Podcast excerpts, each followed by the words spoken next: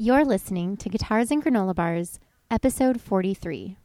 Thank you so much for joining me here on Guitars and Granola Bars, Music Therapists Talk Motherhood. I'm your host, Rachel Rambach, and this podcast is for music therapists and anyone else balancing a passion fueled career with being a mom. This podcast is sponsored by Serenade Designs. Serenade Designs is owned by Julie Palmieri, a board certified music therapist. Julie helps her fellow music therapists create, enhance, and rock their online presence. Through Julie's website design services, social media and online marketing services, and virtual assistants, she's here to help you rock your online presence while making it all feel effortless. She assists music therapists in having a strong representation on the web so that they can focus on working in the field they love music therapy. Julie understands what it's like being a busy business owner as well as a mom. You can learn more about how Julie can help you with your online presence at www.serenade-designs.com. In this episode, I'm chatting with Mallory Even, owner of Metro Music Therapy. Mallory is originally from the Orlando, Florida area and earned her bachelor's degree in music therapy from Florida State University. She remained in Tallahassee to complete her internship with Leon County Public Schools, and upon graduation from FSU, Mallory and her husband moved to the Atlanta, Georgia area. For two years before starting her practice, and for three years after, Mallory also worked as a music therapist in an adult and geriatric inpatient psychiatric unit located in Snellville, Georgia. Mallory is a board certified music therapist, licensed professional music therapist, and a neonatal intensive care unit music therapist. Mallory, thank you so much for joining me on the podcast. Sure. Thanks for having me. Yeah, it's my pleasure. And this is such a fun episode because we are actually sitting together We are face to face. This is the first time in 43 episodes that that's happened. Every other episode has been done remotely. And so it's really nice to be able to sit right next to you and, and chat. So we are at AMTA 2015, our National Music Therapy Conference.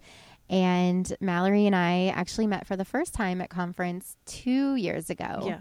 Yeah, and um, we just hit it off right away. And we both have sons named Parker and a lot of other things in common. So I'm really excited to chat with you and for you to share your story with our listeners. Thank you. Yeah. So let's start with a little bit of background. How did you come to be a music therapist? So, if you all have heard this story before, I apologize, but um, I kind of had had an aha moment when I was at Florida State. I started out as a music ed major, and um, Dr. Jayne Standley came into our class to talk to us about the work she was doing in the NICU um, as a music therapist, and that was my aha moment. I did not want to be a band director anymore. I wanted to be a music therapist. Um, so I went in and changed my major and did not look back, and was really excited to be able to use my two passions of helping people and creating music and to make a career out of it. How did you get from the point where you became a music therapist and you began working in the field of music therapy to getting married and starting a family? Um, it was kind of a whirlwind. so, um, my husband and I actually got married um, the year before I started my internship. So we were babies, um, and then I completed my internship. This is all in Tallahassee, and then he got a job in Atlanta after that. And so, um, I just decided that I would find something in Atlanta that would be what I wanted. So, started working, um, doing some contracting work, and then worked at the hospital.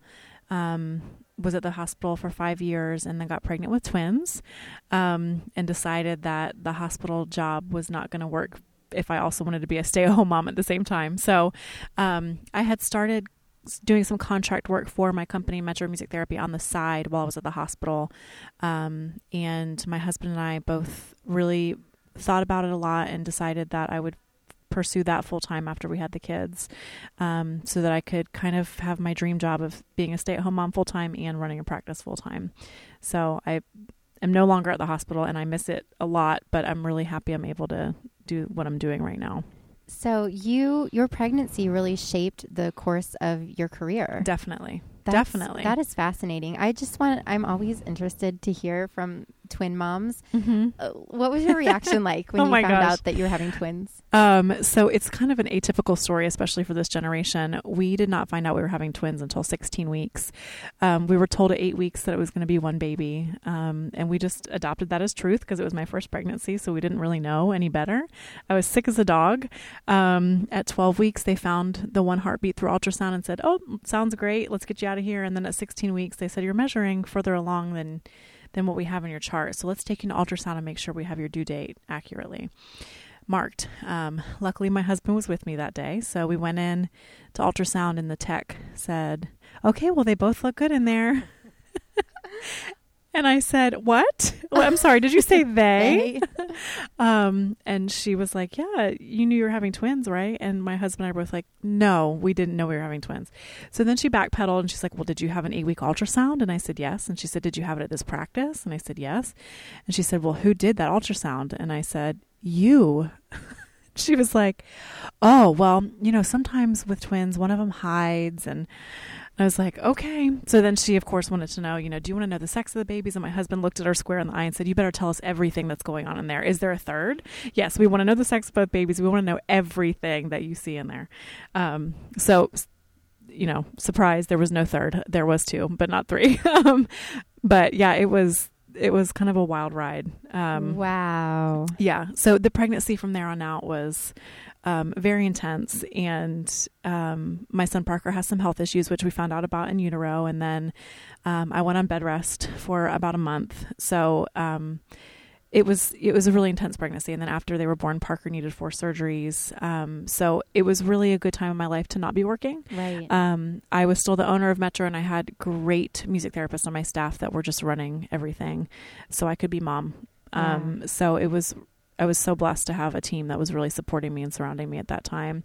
Um, but I'm happy to say Parker's healthy as a horse and is doing really well. So um, once we felt like we had settled down from the first year of babyhood and having two at one time and having the medical issues that Parker had, um, after we got through that fog of the first year, I kind of came back to life and started getting passionate about work again. Um, because I really didn't have the right mindset the first year to be doing anything. Yeah, I think that is such a common story. I Mhm. know that the exact same thing was true for me. And I feel like I say this every single week on the podcast, but it's so true. Um, uh, yeah, I just, I wasn't in the mindset. I Mm-hmm. didn't have that drive. And I'm a really driven person normally when it, especially when it comes to my business. But it was like that flew out the window. Yeah. That Yeah. first year, and uh, my head was just, you know, it was with my baby Right. and with trying to reestablish, you know, this life as a mom, Right. and trying to, you know, figure out what the heck I was doing. Right. and you're so, I mean, you're sleep deprived and you're, ex- I mean, you're just so exhausted that exactly. you you can't get in that space to be creative and you know and I feel the same way I'm a creative person and I really do feel very driven about my company but I just I didn't have it in me to be able to survive keeping myself healthy and keep my family healthy and Right. um so yeah so after they you know they started being able to be in preschool and stuff like that they're four now so um, they've kind of done mother's morning out in preschool and stuff like that and now they're four day a week preschool so i have a lot of time during the day which goes by quickly but right. um, right. I have more time than I used to to be able to be creative again and to start new projects. Is it a like a half day preschool that they go It to? is so um, it's a Tuesday through Friday. Two of the days are nine fifteen to two fifteen, and then two the other two days are nine fifteen to twelve fifteen. Okay. So the three hour days go by really fast. oh fast. yeah, I know, and I I know from personal experience that you're like looking at your clock Yes, as you're working, yes. and yeah, and that the minutes just tick away. They do. They do. And then I do a lot of stuff at night. I'm sure every mom that's listening can relate. Um, and that's part of the freedom that I love about owning the practice is that I can email from 9 p.m. to 12 a.m. Exactly. because I own the business. So I'm able to get a lot of stuff done at night once they're in bed. so let's backtrack just a little bit Mhm. to. Um, you mentioned that you went on bed rest for a full Yes, month of your yes. pregnancy. What did you do during that time? Oh Because gosh. I always hear about when people go on bed rest, and I think in my head, like, how could I be productive? How could I keep sane Mm-hmm. laying in bed for all that time? It was really boring. Really boring. Um, mostly because I was working basically two jobs before I went on bed rest. Yeah. Um, and uh, and I have to say, my um, OBGYN was very proactive and very smart about this that I was not showing signs or symptoms of needing bed rest, but she said with a twin pregnancy, she said I'm always rather would rather be safe than sorry. So she said I'm going to put you on modified bed rest at the beginning of the third trimester. Okay. Um, so she did that, and so she took me out of work, but I was still able to run an errand or two during the day and just kind of rest. Um, but then a few weeks after that was when my blood pressure got high enough that she was like, "You need to be off your feet, laying in the bed most of the time." So I watched a lot of movies. um, my mom came up came up to stay with me, and she took care of me because my husband was working right. because he wanted to have time off after the babies came. So um, we watched a lot of movies. I wouldn't recommend watching Up while you're on bed rest and pregnant because I cried. I've still never seen it. Oh my so- gosh, don't watch it. Okay. Um, it's, I mean, it's so touching. My Yeah. mom thought she was showing me a really sweet movie, Oh, and I sobbed the whole time. I was like, "Why did you show this to me?" Um, I may have been a tad hormonal, just a little. just a little bit. um, but yeah, the, it was boring. It was really boring. yeah, I can imagine. I had to keep telling myself this is to keep my myself and my babies healthy. Like, Right. I really had to like make that my mantra. Yeah. Now, at this point, were you already aware of the health issues that Parker had? So he has VACTERL Association, which each letter of that of the word VACTERL stands for a physical anomaly that a child might have if they have the association. So we were told while he was in utero that he had a vertebral, which is the V um, anomaly, and then they every ultrasound that we had with our high risk doctor, they had said he might have one kidney, he might have two, they might be fused. We can't really tell because there's so much going on in there with the two of them. So we knew that he had possible two markers for this association or two issues going on. So, um, so they put a whole team of people in the OR to be with each baby and to check both of them out just to make sure everything was okay. It was really nerve wracking. I can imagine. Um, so in the OR, they um, they got both of them out fine, and they went to take Parker's temperature, which is a rectal temp, and they couldn't. So he has the A anomaly of ba- of, of VACTERL, which is the um, imperfor anus. So it's it's not fully formed. oh, okay. So they ended up having to do a colostomy that night, emergency surgery Oh to do the colostomy in place. So we didn't know about that until birth. And then um, he has a deformity on his right foot where he has one toe, the ball, and the heel, but no toes or anything on the like the outside of his foot. So it's a real skinny, long Mhm. foot. And we didn't know about that until he was born either. So at that point though my husband brought him over wrapped up and said um, he's you know he's missing part of his right foot he goes but it's probably the cutest foot i've ever seen Oh. and so and i said i don't care i don't care what it looks like i just am you know i want him to be healthy and right. um so yeah so we were it was it was kind of a stressful delivery is stressful the whole thing was Yeah, I- stressful how did you how did you stay calm during your pregnancy and knowing and I'm sure there was a lot of unknown at that point. there was yeah Um how did you keep yourself calm? Um, I had to keep telling myself that there was absolutely nothing I could do. Because to be told that a child that's growing inside of you has something wrong with it, or you know medically wrong with it, um, knowing that there's nothing you can do about it until they're born is a really uncomforting feeling. Because I'm a fixer, like I want to do something Right. proactive. Um, so at first I had some guilt because I was like, well, maybe I did something wrong during my pregnancy, and you know that was assuaged very easily. I, medically I knew that I didn't do anything wrong.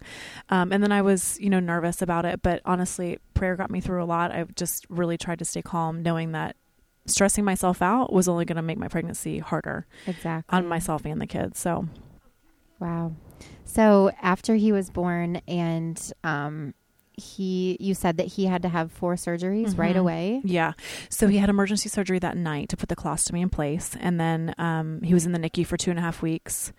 Um, he was in the NICU for two and a half weeks to recover from that um, surgery. And then at month two, well, he still had the colostomy in place, and then they took the, um, they repaired the anus so that it would be in, in working order. Mm-hmm. Um, and then at four months, they took the colostomy down and reconnected everything inside and um, basically made sure every, you know, his plumbing was working. Yeah. Um, and then at six months, he had an outpatient procedure after that just to make sure that everything was good to go. So, um, so four surgeries and then a lot of procedures, uncomfortable um, procedures and um, X-rays and just a lot of medical stuff for him. So he's still a little wary of medical professionals. I'm sure and understandably so. Mhm.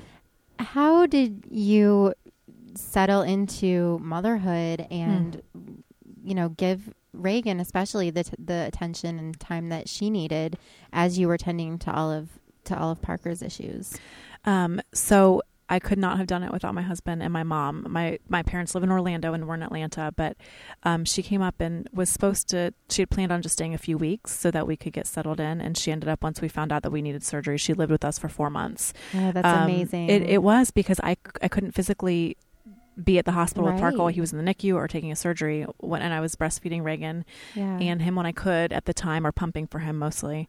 Um, so it was really a team effort. Um, the first two weeks of their lives, we took myself, my mom, and my husband and Reagan in the car, and went to park in the parking garage at the Children's Hospital. Um, I'd feed Reagan while my mom and husband went up to see Parker in the NICU. And then when they'd come back down, I would leave Reagan in the car with them with the windows down, and I go up and see Parker and pump for him. And then two hours later, when Reagan needed to eat, we'd rotate. So we did that all day, every day for two and a half weeks. oh my Because we didn't want to bring Reagan into the hospital because she was a preemie. right. So, oh, yeah, exactly. but we, I, I couldn't have done it without help.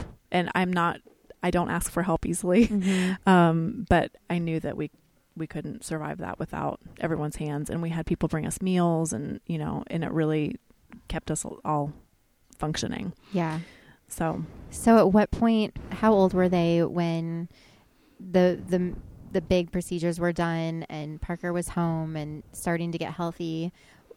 At what point did you feel like, okay, I've got this under control, or have you reached that have point I? yet? Right. That's a good question. Um, I feel like so. My mom left after they were four months old, and I panicked for a little while. I I'm was like, I don't know if I can do this by myself. Um, but we we made it through it, and I'm much stronger for having made it through it. Um, I feel like after after their six to eight month mark is when we kind of turn the corner. Um, and I felt like I was able to juggle the two of them. And, you know, the great thing about twins is they're on the same schedule. Yeah. So, you know, moms who have one that's three and one that's Mhm. one, you know, scheduling is a nightmare sometimes. And that's the one thing about twins that's easier, I think, is that they're they always need the same thing at the same time. Not Mhm. always, but typically. Right. Um, so it was it was a little bit easier at around six to eight months, and then really after the first year, I felt like we really got out of the woods and um, could be human again. Mm-hmm. So And is that the point when you decided to return to working, or had you done a little bit here and there before that? I had been. I never really took a full maternity leave. Um, so I I basically was still getting emails and phone calls um, when Parker was in the hospital and that kind of thing. And I just started delegating like crazy, which again I'm not the greatest at. I've been Mm, better since mhm. becoming a mom. you kind of forced um, into it. yeah, I was definitely because I didn't want to lose the clients, um, but at the same time I didn't have what I needed to have to maintain them on my own. So, um, so I, I typically I just left like an out of office email saying I was on maternity leave. I would still check things, um, but I think after the first year, really when they first started Mother's Morning Out, they were two, and that was when I felt like I think I I could start doing some things again and and really be more interested in it. Before that, I was managing staff members still, but I didn't have any creative vision for anything outside of what we were already doing. Right. Um, and then around when they were two, like I said, that was when I started dreaming again about Mhm. the growth of the company and what we could do with it. Yeah. So I know that you kind of balance being at home with them Mhm. and also working on your business. And do you see clients as well? I don't, so I don't have a clinical caseload right now. Okay. Um, so yeah, my schedule's a little different every day, but you know, I usually take them to school, um, drop them off, and then um, go to a client meeting or a contract meeting, um, go do billing, administrative things, observe staff, work with interns, any of that number, any of those number of things, um, work on new contracts and new company growth, um, pick them up from school in the afternoon. Watch Power Rangers or Princesses or whatever it is that we're watching, um, and then after they're in bed is when I kind of catch up on emails and stuff again. But um, I don't feel like it's respons. I'm not responsible enough right now to be able to have a consistent caseload. Sure. Um, well, and there are just so many things that, you know, kids get sick. And exactly. Kids have to come home from school. and- Exactly. And I'm starting to find that out now Mhm. where Parker goes to school three days a week. And even that isn't always 100% reliable. Right. So Right. it's it's tough and you know, I have to keep in mind the best interests of my family, but Right. then at the same time I'm also responsible for my clients and and providing consistent services. So Right. it's a real challenge. It is. It is, and I. Uh, you're right, and I was not able to be consistent enough to take Mhm. that on yet. Um, and I also, I always remind myself that I have fabulous music therapists who want jobs. Sure. And um, I feel excited that I can create those jobs for them because I can't do what they're doing right now. I can't drive all around the city of Atlanta and see hospice patients right now. Um, and that's okay because I'm giving them a job. So, you know, it's good. It's good for everybody. Right. And the fact that you are able to work on your business and not Mhm. just always in it, Right. um, I I think that that's so great, and that's sort of where I'm hoping to be headed Mhm. eventually. Our business has seen a lot of growth and um, development over the last year, but I feel like I'm kind of playing on both sides right now, and Right. it's really challenging because I just don't have enough hours in the day, right. and um, so I'm really admire what you've done with your company. Thank so tell us a little bit about because it's not just a private practice. You guys do so many different things. So tell us a little bit more about all of the services that you offer. Yeah, so that was um, kind of when I alluded to the past like year and a half is when I've been able to be creative and kind of scope outwards Yeah. of you know I don't want to say just clinical services because we're that's our main Right, focus well, is yeah. clinical services and I'm excited about the clinical services but you're right I I started figuring out that I do have a passion for helping music therapists too um so we have a, a line in our business called MMT Paper, um, and that's um, a marketing program for music therapists who are either starting new private practices or new programs within the hospital or wherever they are working. Which I've actually used and it's wonderful. Thank you. Yeah. Um, so what it is is um, there's we have a, what we call our paper menu online, um, and you can look at it and see what materials you might want for different populations. And um, some of the materials are fact sheets or um, handouts for professionals or program proposals, and these are all things that I've created throughout my time that have gotten me the contracts that we have. Um, so they're tried and true, and I know that they work. Um, we also have some new materials on there that um, are describing the benefits of contracting with a company or hiring an employee and the differences between the two. Um, and we have a couple that talk about the differences between music therapists and music volunteers, which a lot of people want to see that information because we get a lot of questions about, oh, will you volunteer your time, right? Um, so all of those materials I've used in growing my practice, and they're tried and true with every contract we have. I've used those materials. So, um, so that's something that I love to be able to offer to music therapists. Um, we also have the MMT Academy, which is what we're here representing at AMTA this year. Um, it is a continuing education program for music therapists. So um, our whole effort is to make sure that music therapists know that we are them and we get what their needs are, and we need a lot of continuing ed at a sometimes a high cost for the amount of money that music therapists make. Mhm. Um, so we offer affordable in-person courses um, with the biggest names in music therapy. So we are actually announcing tonight um, that we will have a lot of big names next year, including Jayne Standley, Russell Hilliard, Dena Register, Ellary Draper, Karen Shipley Leggett. Um, all of these names are coming into Atlanta next year to teach our courses. That's an impressive list. Thank you. We're Yeah, excited. We're I really excited. Um, so they're all coming in for live continuing ed courses. Um, but one of our new um, exciting bits of news that we're launching is that all of those courses will also be live streamed next year. So No anybody all over the country can still partake in the courses. We're going to have moderators so that people can ask questions.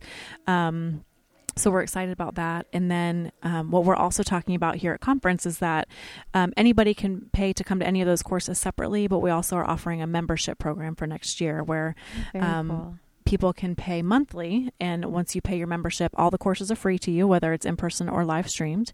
And then we're going to put goodies on the membership website once a month that are going to be p- free paper materials free marketing materials um, some online courses that we're not going to do live next year that are just going to be in our video library.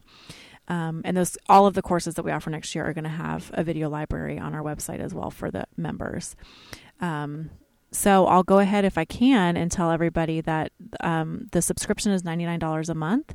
But for anybody listening and anybody at AMTA this week, um, if you use the code EarlyBird, all one word, all lower caps, then it drops to eighty nine a month for the whole year next year. Oh, that's amazing. So yeah, it actually takes the CMTE. If you look at it per credit hour, we are we're offering um, thirty two plus hours next year, so you could get everything you needed. Um, per year with us and Yeah. more um, but that's going to take each credit hour to $33 if you do the $89 a month membership wow. So- and we'll put a link in the show Yeah. notes so that Thank people you. can find that.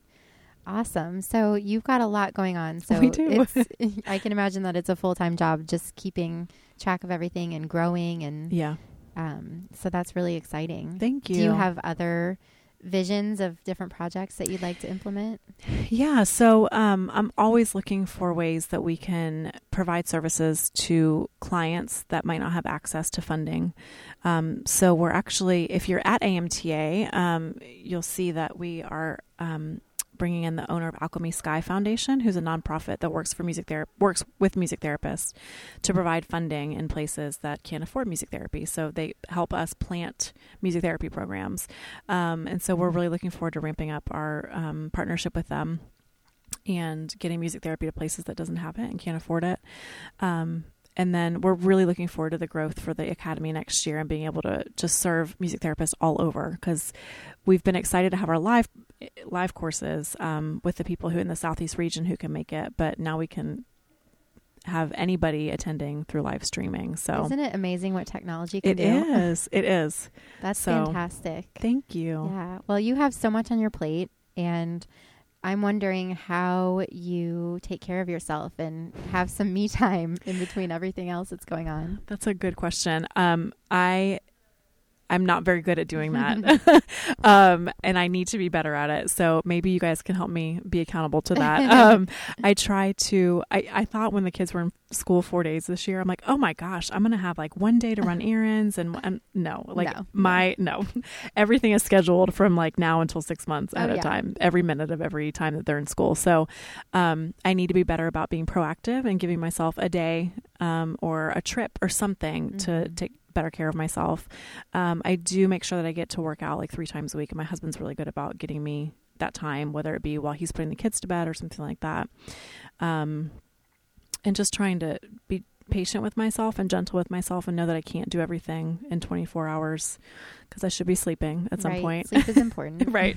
At least I've heard. At least, right. Yeah. It's some myth out there, but Uh-huh. um, so yeah, I that's something I really need to work on is is being better about giving myself time yeah. and being patient with myself. Yeah, and I think it's, you know, it's a process. It is. And we have to ease into it Mhm. and be gentle with ourselves uh, as far as self care is concerned. Right. Because I think most people answer this question the way that you have, Mhm. and they say, I'm not good at it. Right.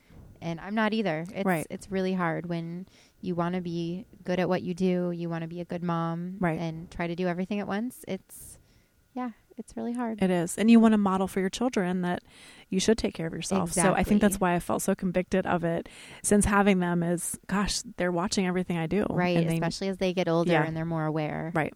Yeah, absolutely. Well, what kind of advice would you give to fellow music therapists who are just Hmm. starting out on this journey? Um, I think what I just told myself is be patient with yourself and be gentle with yourself. Um,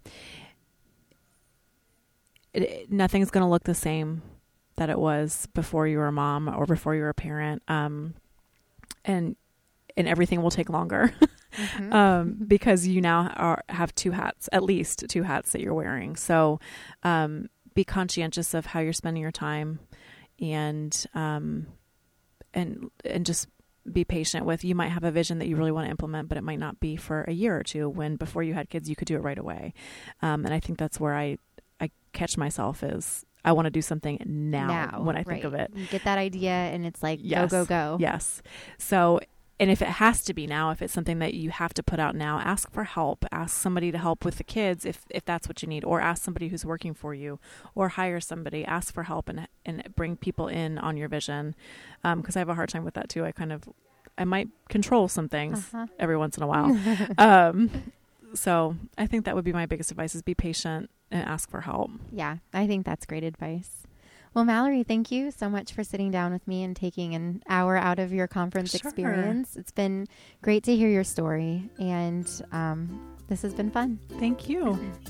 Thank you so much for listening. If you'd like to send Mallory a message, you can contact her via email, mallory at metromusictherapyga.com. There are just seven episodes left of this inaugural season of the podcast. So if you'd like to be a guest, let me know.